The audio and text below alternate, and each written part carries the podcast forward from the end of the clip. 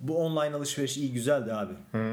Çok eziyetli iş. Niye? Cüzdandan kredi kartını çıkar. Numarayı yaz. Ya Boracığım sen de benim gibi yapsana. Ben masa üstüne kredi kartı bilgilerim.doc diye bir doküman açtım. Ha. İçine kredi kartı bilgilerimi yapıştırdım. Aa, çok ne pardon. zaman alışveriş yapsam giriyorum açıyorum. Kopyala yapıştır. Tak bitti abicim ya. Abi ama o şöyle bir sıkıntısı var onun. Hı? İstediğin yerde kullanamazsın onu. Abi çok iyi fikir. Hemen USB siteye de kopyalayayım ben onu. Sen onu kopyala abi. Bu arada kayıt başlasın.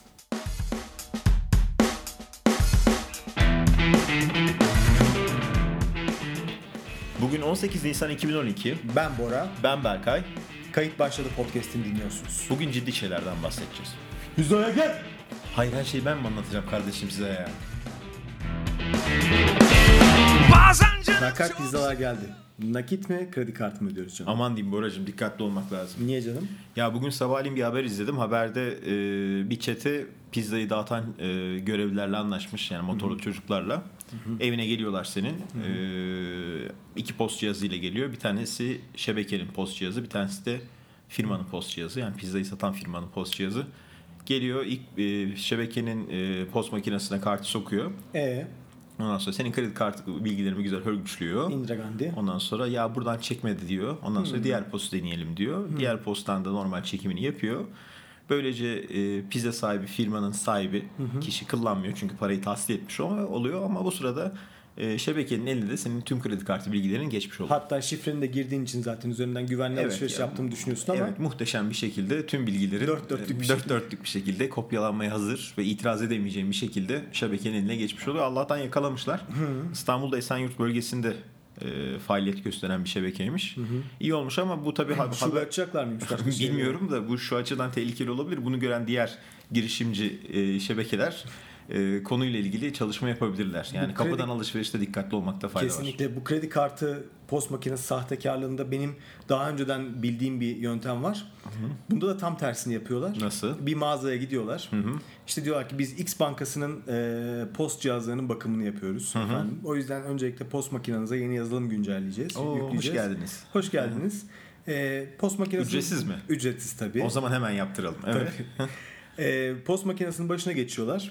E, yazılımı güncelleyerek post makinesinin sahte bir numarayı aramasını sağlıyorlar. Oo güzel. Sonra çıkıyorlar. İşte işimiz tamamlandı. Teşekkür ederiz diyor. Çıkıyorlar. Sonra şebekenin başka bir elemanı geliyor. Bu tercihen pahalı bir ürün satan mağaza oluyor genelde. Elektronik falan gibi yani sonrasında kolay satabileceğin. Geliyor içeriye işte bir televizyon alıyor mesela. Ee, kredi kartını veriyor. Kredi kartını post makinesinden geçiriyor mağaza sahibi. Post makinesi onay veriyor. Ve her şey gayet düzgün bir şekilde ilerliyor. Adam mal alıp çıkıyor dışarıya. Ama aslında gerçekte bankaya gitmediği için o bilgiler Hı hı. Ücretsiz olarak ürünü almış oluyor. Ee, Ücretsiz ben olarak ürün almış oluyorlar. bilgileri kopyalayacak zannetmiştim ama e, bu da aslında iyi bir yöntemmiş. Evet. E, daha farklı bir yöntem.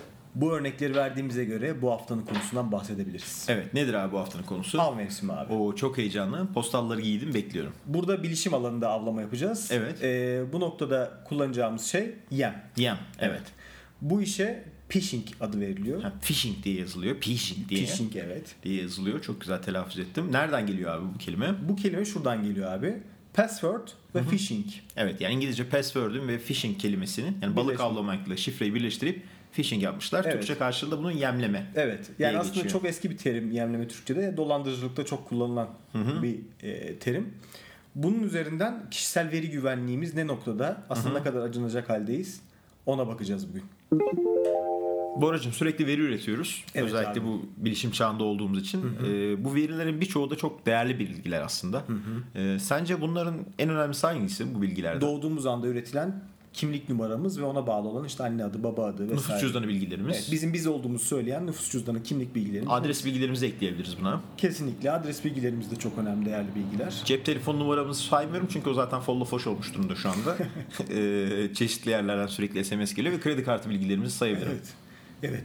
İşin kötüsü bu bilgileri biz e, en basit işlemde bile birçok yere vermek zorunda kalıyoruz. Örneğin mesela köşedeki cep telefonu bayine, bayine gittim geçen gün. Bir sim kart değişikliği yapmak istedim.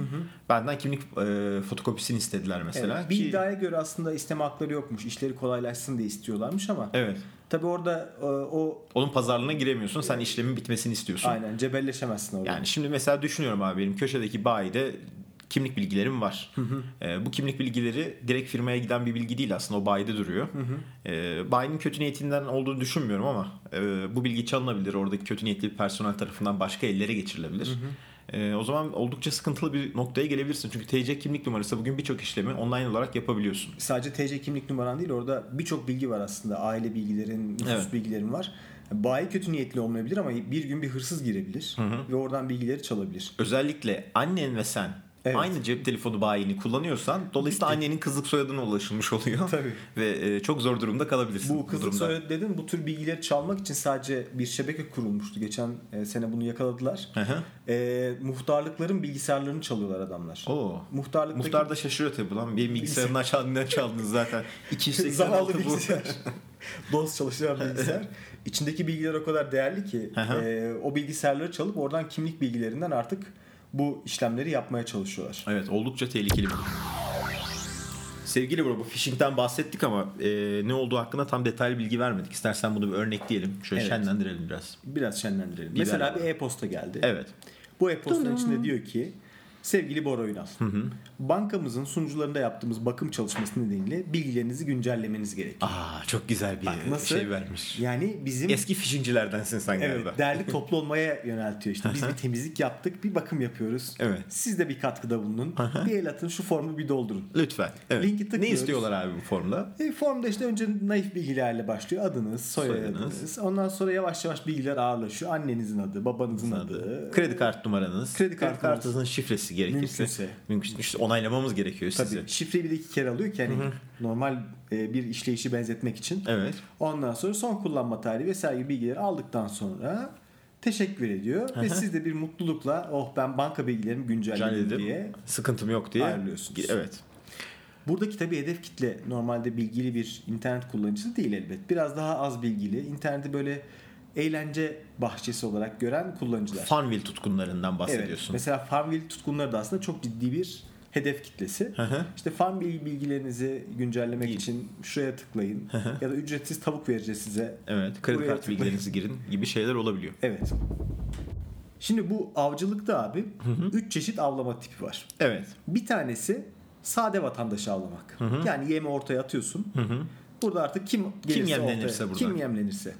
İkincisi belli bir grup kişiyi avlamak. Mesela az önce verdiğimiz Farmville örneği gibi. Farmville oyuncularını avlamak. Evet. Onlara yönelik bir şey yapmak.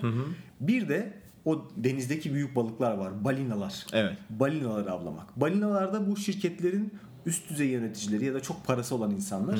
Bir de onlara hedeflenmiş bir avlama yöntemi. Orada var daha çok herhalde tica- ticari bilgilerin çalınması için şey. yapıyor. ticari bilgilerin çalınması ya da o kişinin kimliğinin çalınıp onun gibi davranılan başka eylemlere girilmesi için bu işlem yapılıyor. Ama her halükarda avcıya av olma ihtimalim var. Bu yüzden dikkat etmemiz gereken noktalar var. Nedir Onlara bunlar? bakalım istersen. Bakalım abi. Şimdi ben e, kendimi iyi bir internet kullanıcısı olarak görüyorum. Yani Farmville olarak kitlesine dahil değilim. Değilsin. Daha üst bir seviyede bir internet kullanıcısıyım. O yüzden ben e, böyle bir e-mail geldiği zaman genellikle gittiğim linkin domainine bakıyorum ya bu atıyorum bu Domain banka. derken E, ad- web adresi, internet sitesinin yani adresi. tarayıcının üzerindeki adrese bakıyorsun. Evet. e, bu adrese bak bakıyoruz ama aslında bu e, yemleme işini yapanlar e, aradan bir nokta ya da bir tire atarak ondan sonra kandırılması oldukça kolay linkler yaratıyorlar. Mesela Elma Bankası diye bir banka var diyelim Evet, ki. hı hı. El-Ma Bankası yapabiliyor. yapabiliyor ya da işte e, adresi www.www.elmabankası.com yapabiliyor gibi bir şey yapabilir. E, buna dikkat ediyorum genelde. Burada mesela uygulanan bir yöntem var. Ee, e, bunu ben de bilmiyordum. Güncel olarak öğrendim. Şimdi Türkçe kullanabiliyoruz ya alan adlarının içinde. Evet. Ç, yumuşak G, Ü gibi. Şimdi bu yöntemi kullanarak orijinal markanın isminin aynısının Türkçe karakterlerle oluşturulmuş alan adını alıyorlar. Evet, Türkiye Elma Bankası. Türkiye Elma Bankası ama aslında normalde o Türkiye diye yazılması Evet, biz beklenirken- Ü ile ve I ile yazıyoruz. Evet. O şekilde yazıyoruz. Dolayısıyla aslında orta seviyede bir kullanıcı bile o alan adresine bakarak, alan adına bakarak "Aa ben doğru bir web sitesindeyim." diye düşünebiliyor. Evet. Ama aslında o web sitesini başka kötü niyetli birisi, e, o alan adını başka kötü niyetli birisi alıp Yemleme için kullanabilir. yemleme için kullanabiliyor. Peki e, alan adına baktık. Yani domain adına baktık e, ve sonuçsuz olduğunu gördük. Yani o sitede olduğumuzu düşünüyoruz. Bize hala bekleyen tehlikeler var mı bu noktada? Var tabii. Mesela ne olabilir? e, Ee, gerçekten o siteye e, biz alan adıyla doğru ulaşmış olabiliriz ama gerçekten ulaştığımız site o bankanın sitesi ya da o site olmayabilir. Yani arada biri ba- bizi başka bir yere yönlendirmiş olabilir. Evet aynen öyle olabilir. Bu nasıl olabilir mesela?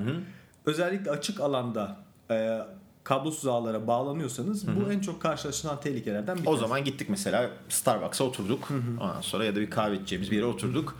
Diyorum ki ben Elba Bankası'nın web sitesine gireceğim. Bir havale yapacağım, EFT yapacağım dedim. Ya da bir kredi kartı borcumu ödeyeceğim dedim. Girdim siteye. Açtın web sitesini. Açtım. e, Alan adını da girdim. elmabankası.com diye kontrol ettim. elmabankası.com. Kredi kartı e, internet şubesine girmek için şifremi, parolamı ıvır zıvır yazmaya başladım. Ondan sonra ben şu anda tehlikede olabilirim diyorsun. Evet. Şöyle olabiliyor. E, sen o internete bağlanmak istediğin zaman bir kablosuz ağ seçiyorsun ya. Evet. Orada görüyorsun işte Xnet, Ynet, Znet Aha. diye. Bunların içinden e, çok bilinene benzeyen isimli olan bir kablosuz ağ orada başkası tarafından üretilmiş olabilir. Yani ben aslında Starbucks'a senin yan masanda Aha. bilgisayarımı açmış Evet. ve bir kablosuz ağ oluşturmuş olabilirim orada. Starbucks. Starbucks Starbucks'ın TR. olu şubesi Mesela. gibi diye bir ağ oluşturmuş olabilirsin. Evet ve ben bundan mesela ücretsiz internet verdiğimi e, göstermek üzere şifresiz olduğunu e, hı. işaretlemiş olabilirim. Sen de aa ne güzel şifresiz bir internet var burada deyip ona Hem de tıklayıp Starbucks'ın. hem de Starbucks'ın güvenilir. güvenilir. hı. Hem de sen o internete e, o bağlantıya tıklayarak girmiş olabilirsin. Yani kablosuz ağ olarak benim bilgisayarıma bağlısın aslında. Evet. Sen aslında elmabankası.com yazdığın zaman Evet. benim bilgisayarımdaki bir web sayfasını görüyor olursun. Hmm. Her ne kadar adres doğru dahi olsa Evet. aslında Seni bilgisayarına yönlendirilmiş oluyorum ben. Evet benim bilgisayarıma yönlendirilmiş oluyorsun ve ben senin o bilgilerini alabilirim. Tabii banka bilgileri burada belki e, dönüştürülmesi zor olan bilgiler ama bu daha çok sosyal ağlardaki hesapların çalınması için kullanılıyor. Örneğin mesela Facebook hesabının Evet. çalınması. Sen giriyorsun facebook.com'a. Domain doğru, her şey güzel. Kafede oturuyorum. Ücretsiz internette bulmuşum. Süper diyorsun. Bunları Kullanıcı adı Şam'da şifreni kayıt. yazıyorsun. Basıyorsun ve e, sisteme giriş yaptığını zannediyorsun. Evet, ama ama, yapamıyorsun. aslında e, senin bilgisayarına bir veri yollamış oluyorum ben Evet. değil mi? O bilgilerini benim bilgisayarıma yollamış olsun Peki- ben de saklıyorum. E, bu tür şeyler için nasıl bir önlem yapılabilir?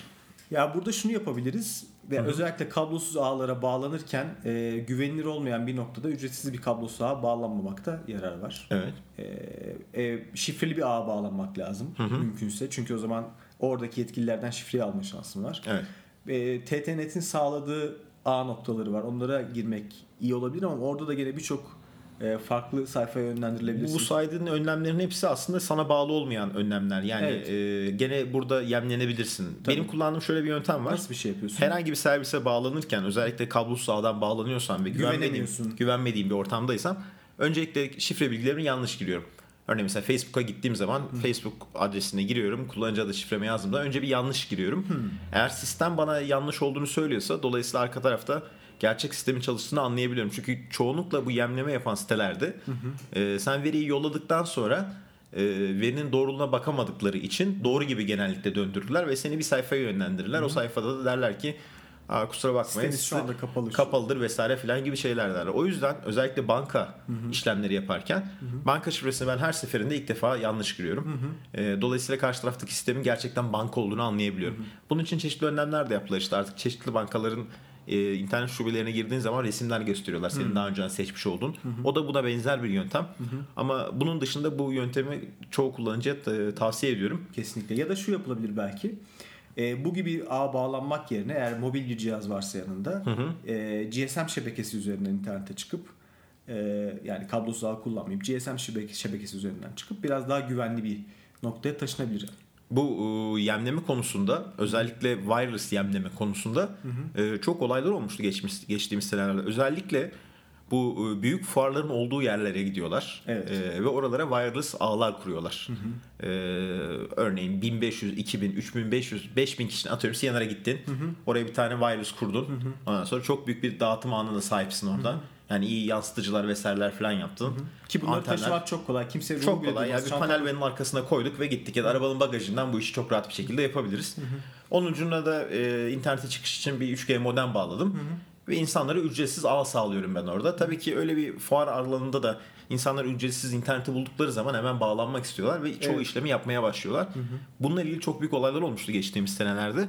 O yüzden oldukça dikkat etmekte fayda var bu Evet konuya. mümkünse aslında buralarda hiç e, hassas bilgilerin bulunduğu yerlere erişmeyip sadece belki bilgi alınabilecek içerikleri görüntülemek en doğrusu olabilir. Ya da operatörü kullanmak. Bu noktada başka bir yöntem daha uygulanıyor. Özellikle ülkemiz e, DNS değiştirme konusunda oldukça ileri noktaya geldiği için Evet. bu Ülkemizde herkes zaten bir e, DNS administrator bana biliyorsun yöneticisi. YouTube'a ve çeşitli sitelere giremediğimizden dolayı herkes artık host ayarı yapmasını biliyor ülkede. Evet yani yıllar önce verilen bu eğitim sayesinde her şeyi öğrendik. Şimdi bu engelli siteler dolayısıyla VPN falan gibi şeyler de girdi Hı hayatımıza. hı. Tüm bunların hepsi aslında bir güvenlik açığı oluşturuyor. Neden dersen işte benim X bir forum sitesinde deniyor ki işte bu DNS adreslerini girersen %100 siteleri Ha, açarsın. YouTube'u kesin açarsın. Ha, eskisi için YouTube şimdi günümüz için birçok yasaklı site. Aha. E, %100 çalışıyor altına da yazıyorlar. Sen de çok saf bir kullanıcı. Ah ne kadar iyi niyetli insanlar bize böyle bir DNS server paylaşmışlar. Hadi yazalım oraya. Hadi yazalım deyip bilgisayarımıza bunu yazıyoruz. Evet ve yemlenmenin in- kurbanlarından bir tanesi olabilirsin. Evet yani burada tabii az teknik bilgiye sahip olan insanlar için de bir bilgi verelim. DNS dediğimiz şey aslında bizim bilgisayarımızın o web adreslerinin hangi sunucularda olduğunu bulmak için kullandığı bir rehber. Şöyle örnekleyelim. Buyurun Ben lütfen. Kızılay'a gidiyorum. Ee, sen de DNS'sin. Diyorum ki abi diyorum e, Atakule ne tarafta diyorum. Sen Atakule diyorsun ki bu tarafta. Yani sen internetteki DNS görevinde olduğun zaman sen bana nereye gösterirsen benim için Atakule orası olacak. Evet. Sen beni oradan Atakule'ye doğru yönlendirebilirsin. Sen beni Ya da oradan Ulusal. Ulusal. Ulusal'a yönlendirebilirsin. Çünkü sana soruyorum. DNS de benzer bir şey aslında Kesinlikle. internet için. O yüzden bu tür yerlerdeki içeriklere, e, bu ayarlamalara güvenmemekte yarar var. Peki Berkay'cığım bu e, tarayıcının içerisinde bazen yukarıda gözüken bazen aşağıda gözüken böyle bir kilit işareti oluyor. Evet. O e, Ne işe yarıyor? O verinin güvenliliğiyle ilgili bir işaret. Aslında buna SSL deniyor. Çeşitli kademeleri var bu güvenlik seviyesinin.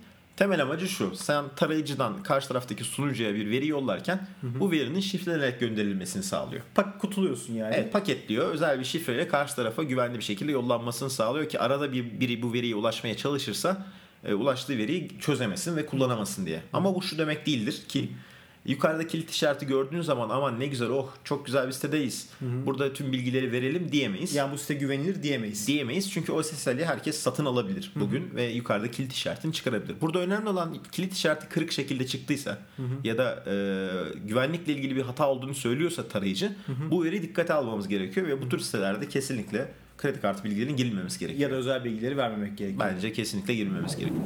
Ee, Boracığım şimdiye kadar hep bu e, hassas verilerden bahsettik. Yani kredi kartı, TC kimlik numarası gibi verilerden bahsettik. Sosyal ağlarda da aslında yemleme oldukça sık kullanılan bir metot. Öyle mi? Ee, özellikle mesela geçtiğimiz yıllarda şöyle bir şey yapabiliyordun. Ee, Facebook'ta bir sayfan var. Bu Facebook sayfanın insanların beğenmesini istiyorsun.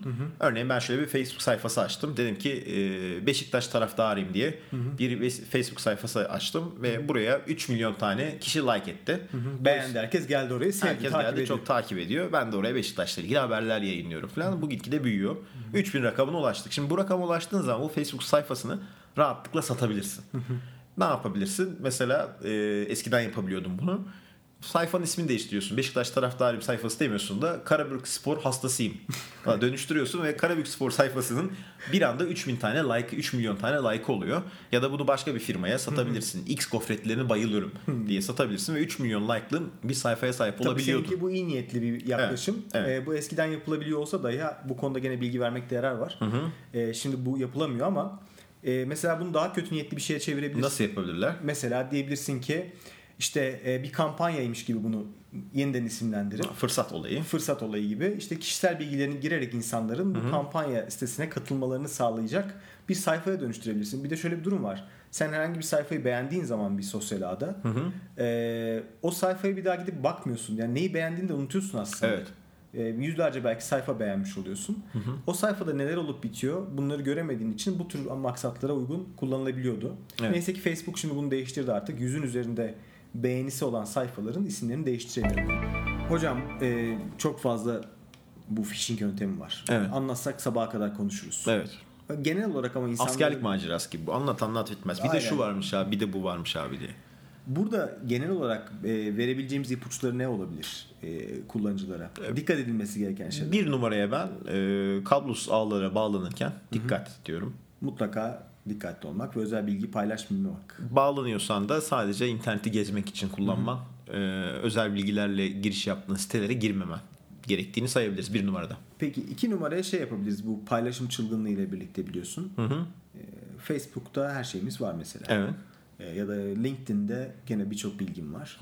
Bu tür bilgileri paylaşım seviyeni düşürmek ya da belki gerçek bilgileri paylaşmamak Evet. belli bir noktada. Özellikle web sitelerine kayıt olurken doğum tarihini e, sizin belirlediğiniz sanal bir doğum tarihi olarak kullanmak.